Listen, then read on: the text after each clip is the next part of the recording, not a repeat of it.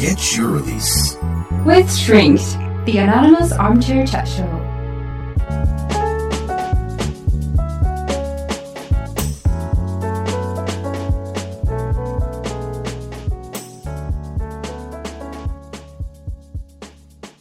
How's it going, everybody? Welcome to what we call Shrinked.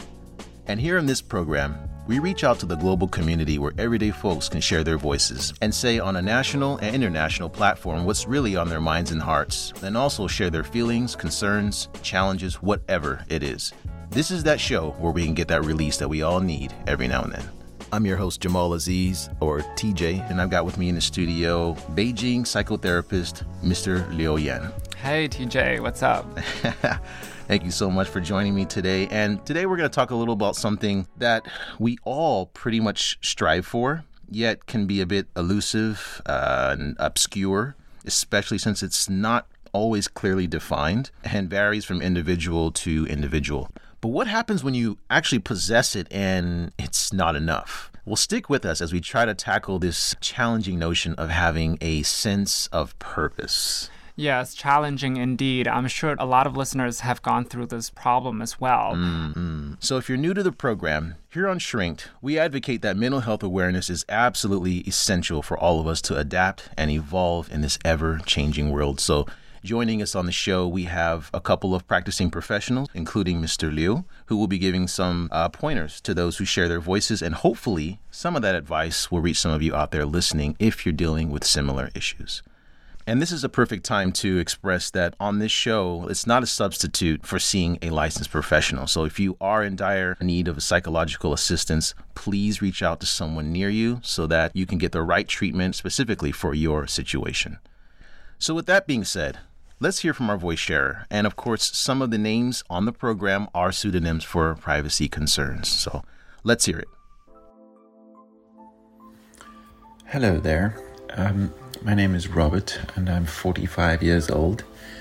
And recently, I've just been feeling like there's no, not much point to life. Um, I've been feeling this for about a year, maybe longer. I know that I'm a very lucky person, and I know that I've um, got everything that I need. I have a loving wife and a loving, lovely wife, and I have two kids. I have my own property. I have a great job, and everything is should be totally fine. I just feel that I have no challenge, and nothing I do is fulfilling me at all, work-wise and life-wise. I've spoken to friends and some family about this. Um, everybody seems to be on, you know, their kind of their own mission and they're keeping their heads down. They can't seem to relate, some of them, and others can say they know exactly how I feel because they're doing, they're feeling the same thing too. Sometimes um, I'm busy sitting there, sort of doing, checking emails or something, catching up on some news.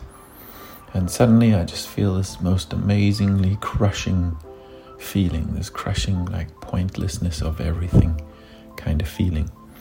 Um, when that happens, I try to get myself out of that and imagine myself on a sort of beach somewhere with a palm tree and all that, and it goes away. But I'm still not sure why I get these sudden flashes of pointlessness, if that's what you would say. Um, I was listening to Alan Watts the other day, and he was talking about life is a game and so on. I don't go for life, that sort of life is a game and life is a struggle and life is a whatever. But he was saying that you do your job, you do your work, everybody has their expectations of you. You're a husband, you're a parent, you're a you know, you're a worker. People tell you what you ought to do. And that's okay because every now and then you get to go off and you can just sit on the beach or climb a mountain or kayak down a river or something. So I'm looking for maybe some advice how I could you know, do something different so that, you know, I guess a change is as good as a holiday so that I could get out of this funk that I'm in. It might be because I'm like 45, a bit of, I don't know, midlife crisis or something. But what could I do so that my brain could get around to the idea that I'm actually a really lucky man and I'm um, incredibly fortunate and I should get out of this funk somehow? Thank you very much. Thank you so much, Robert, for sharing with us something very, very difficult and very personal and can be uh, quite frustrating from the sound of it. And he mentioned a few things that struck me as a bit surprising. And what that is, at least for me, was that he had a loving wife, and he didn't just say he was married. He said that he had a loving wife, and to me, that communicates that there's a, a definitely a deep connection there. Right. Great relationship. Right. And um, he mentioned children, which for a lot of people is the light of their life. You know, at least it's a, a time where people shift gears and focus more on these, um, well, bundles of joy, some people call it, and to, you know, really reshape the focus of your life. So that was interesting. And the reason why I think that is interesting is because what followed after listing these things, he also mentioned property, which is a huge thing that a lot of people are striving to acquire, uh, and sometimes they're never successful in acquiring something that they can call their own. You know, so he already has this and a great job, and you know, I don't think I need to go into that. I mean, it's really tough to find employment that you are in love with. So, um, what struck me as surprising was when he mentioned or he he said that there's no point to life and i just i felt a sense of you know emptiness which i can definitely empathize i mean this individual he's stable he's uh, accomplished at least to common social standards right Right. but at the same time unfulfilled and as i mentioned empty and it's just a really uh, tough place to be in and i read something on psychology today called clinical or pathological uh, despair and uh, if I define that, that would be uh, profound helplessness, uh, powerlessness, and an overall just pessimism about life and the future. And um, maybe losing faith in finding meaning or fulfillment and happiness and bringing satisfaction to your life. And the only way that I can really relate to this uh, particular situation is um, I've actually found success in certain areas of my life, you know, but there is this weird feeling that I get when I have reached a certain milestone. And it's like I experience something called and it's this is not a, a professional term. This is just a, you know, my term. Right. It's called the uh, the now what syndrome. And this is where it's just like, okay, I'm here. I've done it. Now what do I do next? Mm-hmm. And there can be this feeling of emptiness where, you know, you've got that job that you've always wanted and you're there and you're like, okay, cool or you get into this relationship that you you know that you wanted to be in you wanted to, you know this status of being married right but somehow there's just this hole that you feel and it's not uh, it, doesn't feel very good. It's almost like your life is a book and you've when you turn the page at least to the next chapter it's empty. Mm-hmm. and it's like you don't really know what else to do. And it's and I also another analogy here is like having a bucket list and I'm you know you know the reason why they call it a bucket list right Yeah, you have to do that before you die. before you kick the bucket right. but you know if you're relatively young and you've ticked off everything on that bucket list what else is left to do and I think that's kind of the sentiment that I think Robert wants to express at least in um, his sharing. And I think this could be uh, potentially dangerous. And I think a good example of that is when people retire. They have their sense of purpose and they're doing it, they're carrying it out, they're working. Because a lot of people identify so much with their work that it, it's for some people that is a part of their life, that is their, their purpose for some people. And once that's done, it can be really, really hard. And you know, you know, research shows that people after they retire, if they don't watch it and if they don't have a plan, then they pass away. You know, their they, their mortality rates go up. So this is something that um, you know we see, and also with um, uh, professional athletes. Again, a lifetime of doing something, identifying with something, and then once that time or that season is over, then having to reshuffle and trying to, I guess, find your identity again. This can be really, really uh, challenging. And for uh, a lot of them, and again, more research shows that for these individuals, they they fall into you know mental illness, depression, substance abuse, and a lot of these things to cope with this new identity or this new reality. Yeah. I think you have touched on a lot of different topics, and all of them are very good. I'll start with what you call now what syndrome. I think that's a fantastic term, mm. first and hmm. foremost. Um, I've had that feeling too, mm. because especially if you're one of those overachievers and then you hit the milestones relatively early, mm. and of course you are going to compare yourself with other people. Right. Okay, so I have crossed this off the list. What now? Right. So hmm. that's very natural.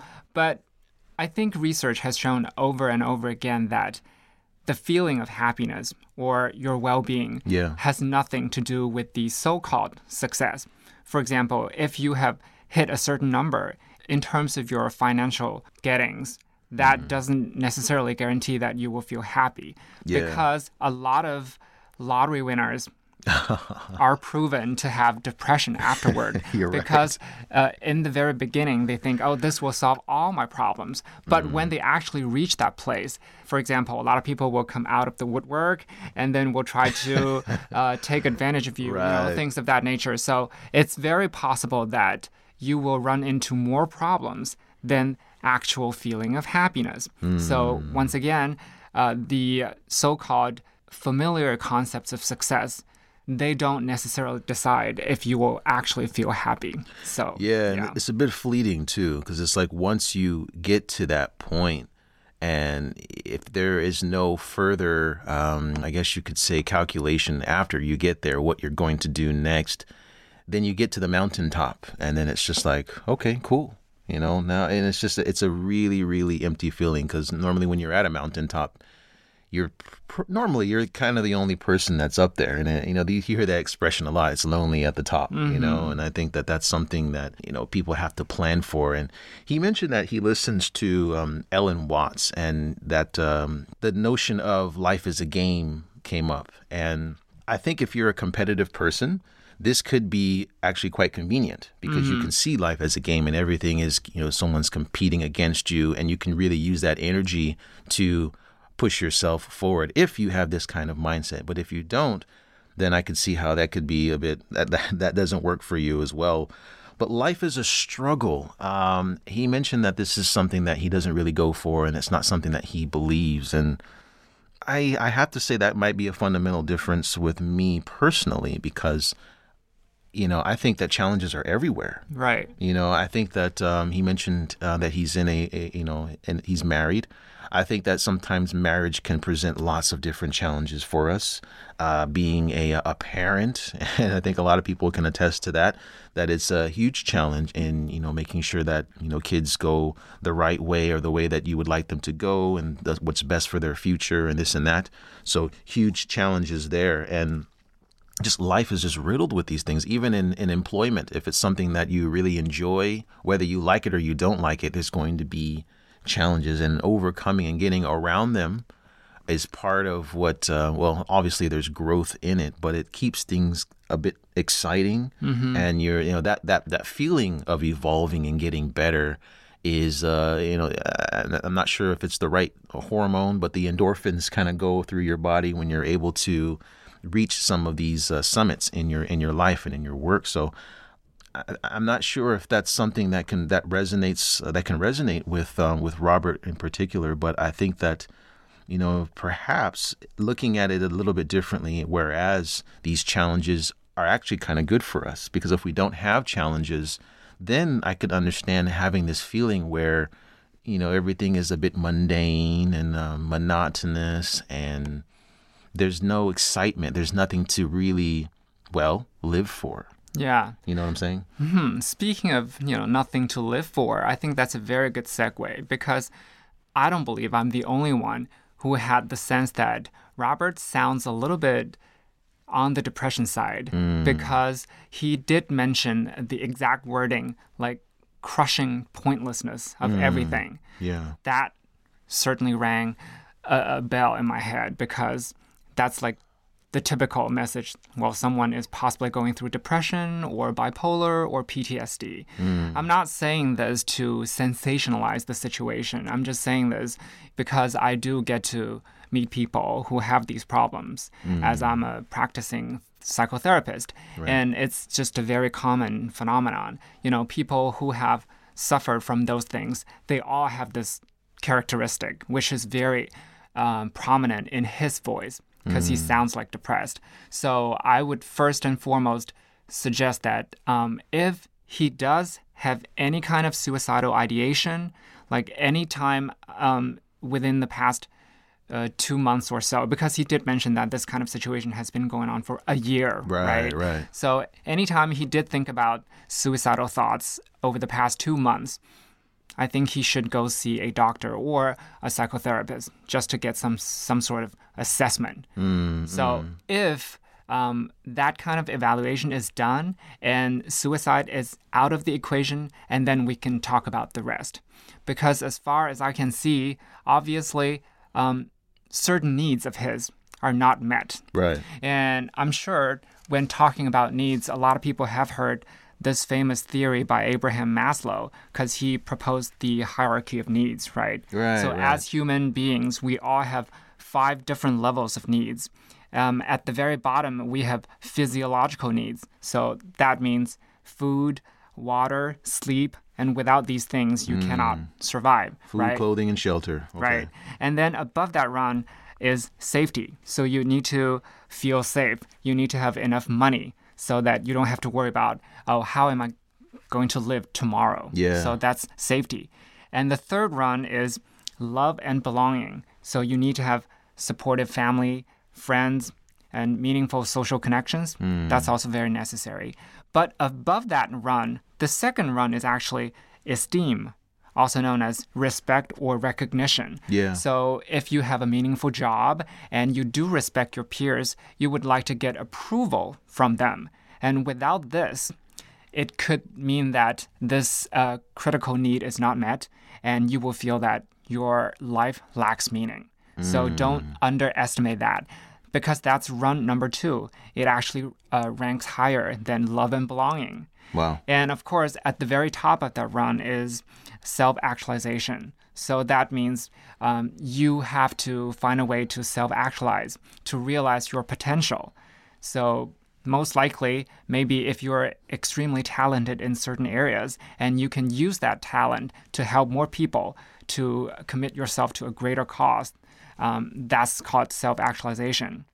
But then again, um, according to Maslow, only 1% of the entire population is lucky enough to be able to self actualize. Wow. So I think, um, of course, I need to put the caveat here. Recent, uh, recent research has shown that the actual number is higher than 1%, but still very low. Definitely a single digit number. So if you're not one of those lucky people who are able to self actualize, don't be too hard on yourself. Let's just say we settle with the number 1%, right? Yeah. Not every one of us can be that 1%. So if you're one of the vast majority uh, of the society, then that's only normal, right?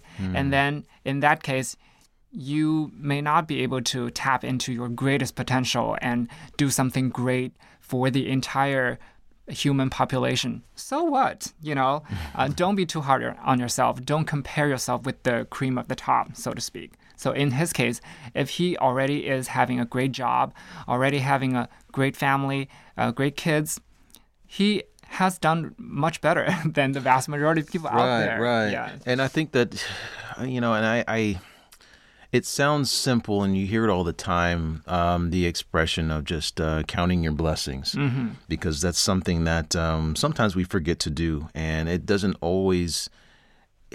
You're lucky to be able to have some of these things. That, uh, for example, to have you know a loving family, children, and all the things that were you know um, that were mentioned.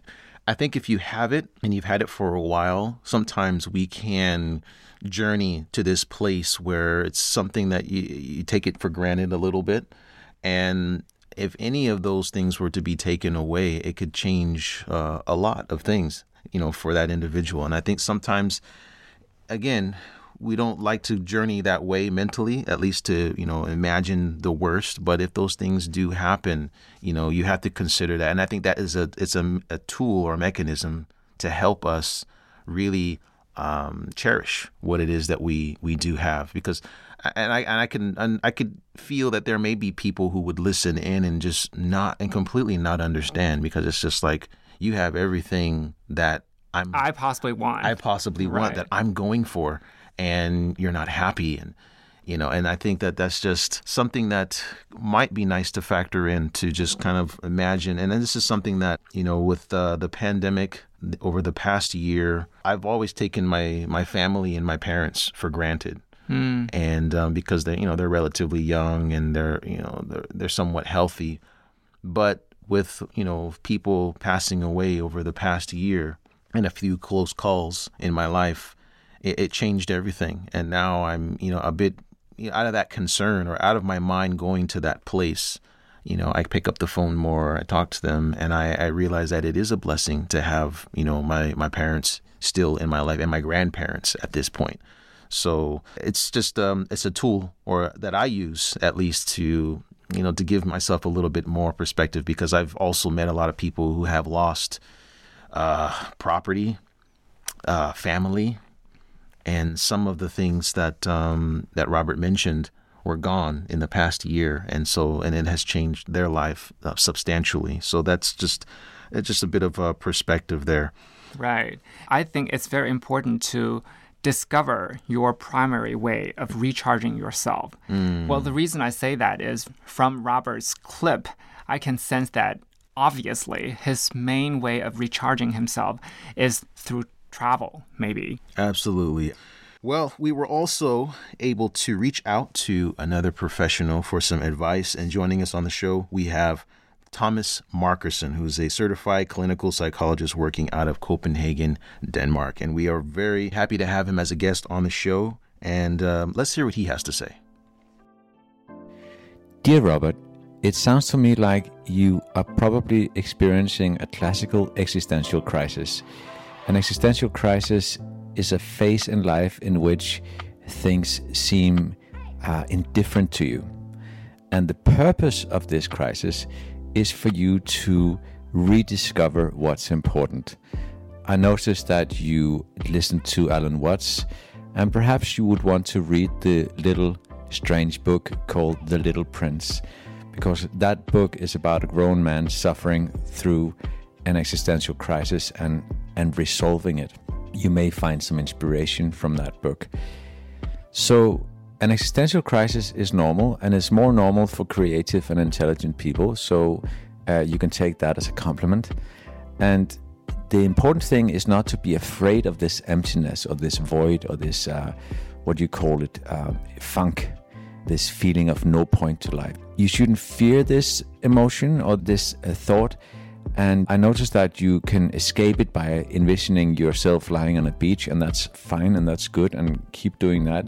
But at the same time, you shouldn't fear this emotion because sometimes what we fear kind of tends to linger on.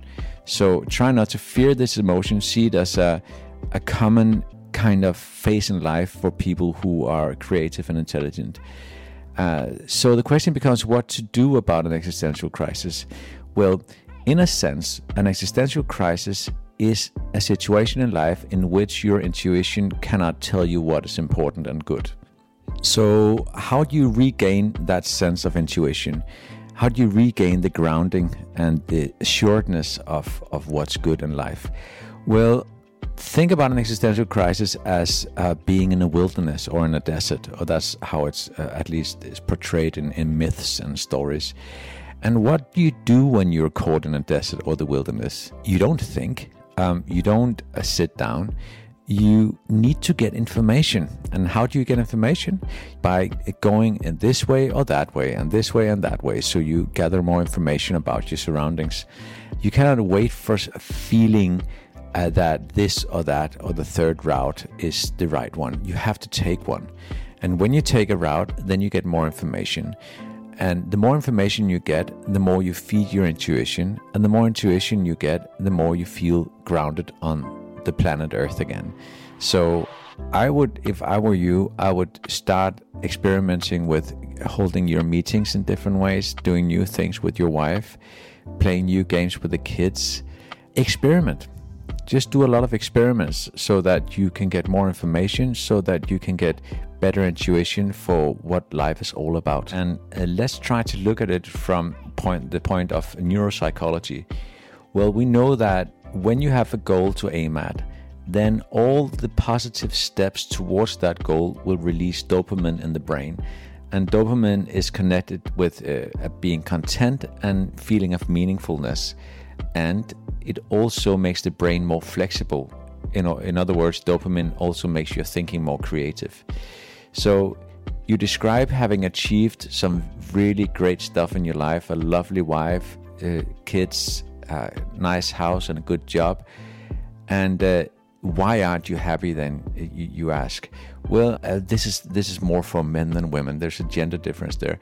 You have to have something to aim at. As a man you have to have something to aim at somewhere out in the distance otherwise you won't get those dopaminergic kicks that keep you content happy and flexible in your mind so in a pure neuropsychological perspective, we would say that you suffer from not setting up goals you need new goals. And uh, I'm sure you can work out some goals, and they they may be something like physical fitness goals or, or some sort of goals at work you can set up for yourself or your team. So, in a neuropsychological perspective, you simply have to set up some new goals and get started today. And we'd like to thank Thomas for contributing and sharing his advice. And he mentioned something very pivotal for me, at least in my life, and he brought up goals. Mm-hmm. And I mm-hmm. think that this is huge. And I know, again, it sounds very commonplace, but goals are huge. I mean, it's it helps you with projects and just um, going forward uh, in life. And earlier, when I, I, mentioned about your life being a, a book and you know half you know the pages not being filled out and that feeling of fear, like what do I do next? I think this is the time where you can pick up the pen and you can orchestrate your own life and write out some of the things that you want to do and you know even projects that are sometimes out of reach. I think that this is something else that makes life so much more interesting is that is something that you have to really work towards.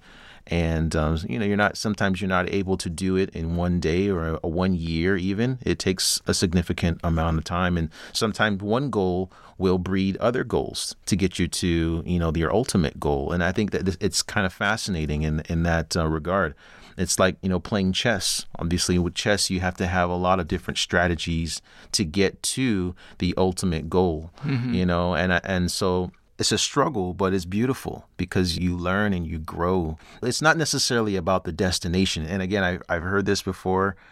And at first, when I first heard it, I didn't really believe it. I'm like, what do you mean? It's about the goal. It's always about the mm. goal, getting where you mm. want to go.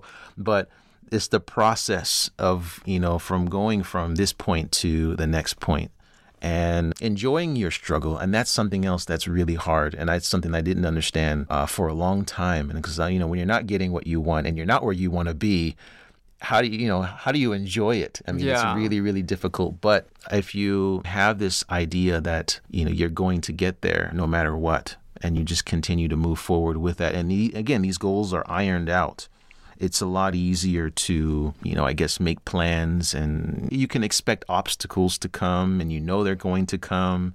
You, you smile, almost smile because you feel like you kind of prophesize that it's going to happen. So you know, and you, so you have, I guess, tools ready to to battle that kind of thing. And for me, at least on a personal level, that's something that intrigues me at this point in my life. When I was younger, it used to bewilder me, but now I realize that this is, at least for me and for you know a lot of people, especially a lot of people that I read about, you know, people that are more successful than me, they've all disclosed that this is a struggle, and you have to kind of get through the wilderness, so to speak. Uh, Thomas mentioned a, a wilderness or going through a forest or a desert and it's something that we all kind of have to do. It's part of like every life form has some form of struggle, and we're no exception. Yeah.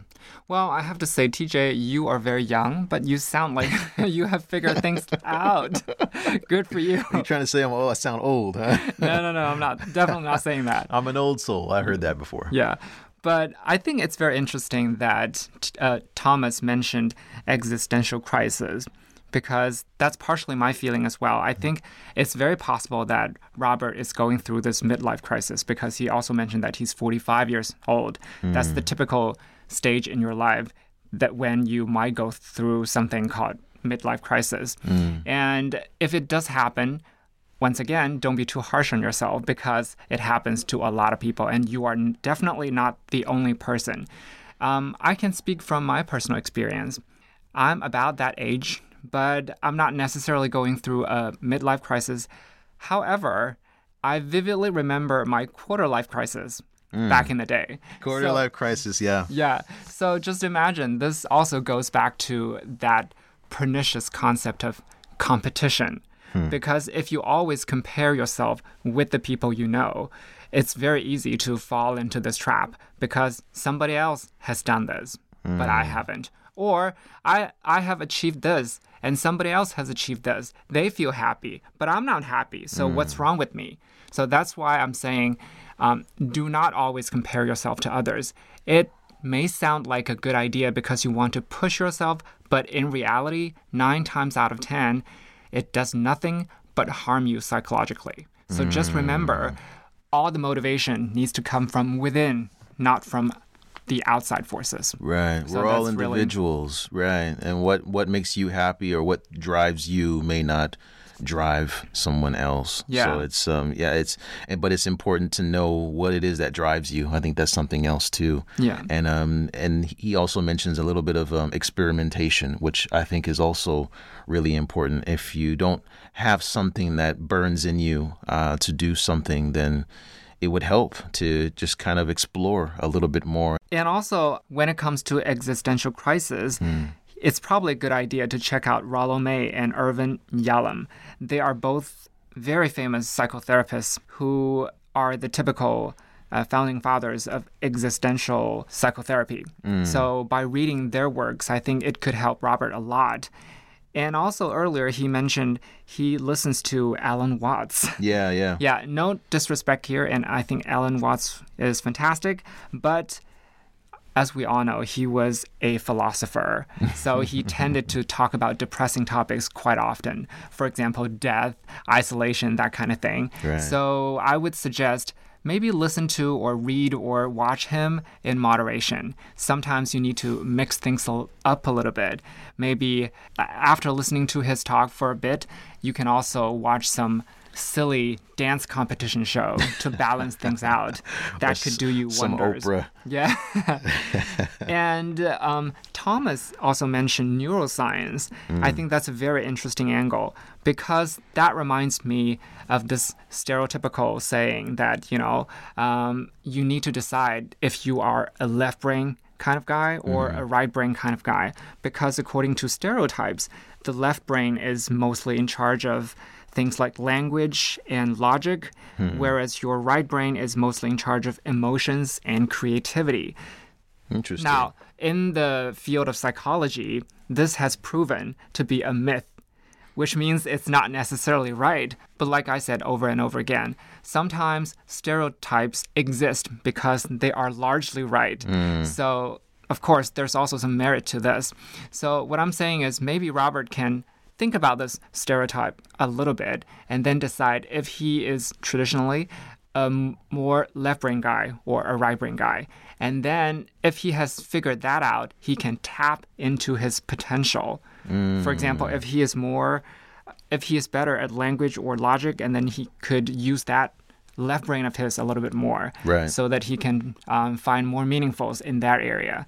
Whereas if he is very emotional or if he is very creative, then he can use his right brain a little bit more and find things to do according to that particular part of his brain.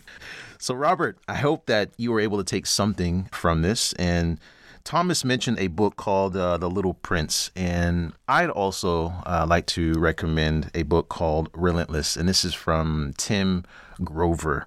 And uh, he's a keynote speaker, and he was the uh, the late Kobe Bryant's mental coach. Though most of the analogies are, you know, related to sports, you really can apply it to a lot of different areas of life because it's great for, uh, I guess, challenging yourself and finding different ways to evolve and to grow. Because I mean, we all know Kobe Bryant was one of the greatest at what he did. And sometimes when you get to that mountaintop, again, you need to find some way to challenge yourself to grow and to do different things. And that way it keeps things interesting. It's a challenge. And so it's um, a great book for, well, mainly for that. And just finding that stimuli to keep things going and to keep that fire burning in you for, for life because it's a, it's a it really is a gift. Yeah, I think Kobe Bryant was a very good example because most of us know him as a great basketball player, Right. probably, you know, one of the greatest of all time. Yeah. But few people know is that he was also a very successful documentarian. He actually won an Oscar for that. Mm. And after that, he started trying um, creative things in all kinds of endeavors. Yeah. And he ended up publishing a few um, novels, YA novels, before he passed away. So, Mm. yeah, maybe take a page out of his books and Yeah. try different things in different areas. And during that process, you can also discover your unlimited potential. Absolutely. And just picking up that pen and continuing to, well, write your own story because that's pretty much what we're all doing, you know? So, for those that have made it to the end, this wraps us for this episode of Shrinked. And folks, we're actively pursuing more voice contributions for the show. So if you have anything you'd like to share or get off your chest, please send us an email, send us a comment, and we'll get back to you as soon as possible. I hope your day got a little bit brighter from uh, hearing me and Mr. Liu go back and forth. but be sure to join us next time for more sessions. I'm Jamal Aziz. I'm Liu Yan. Take it easy, folks. We'll see you next time.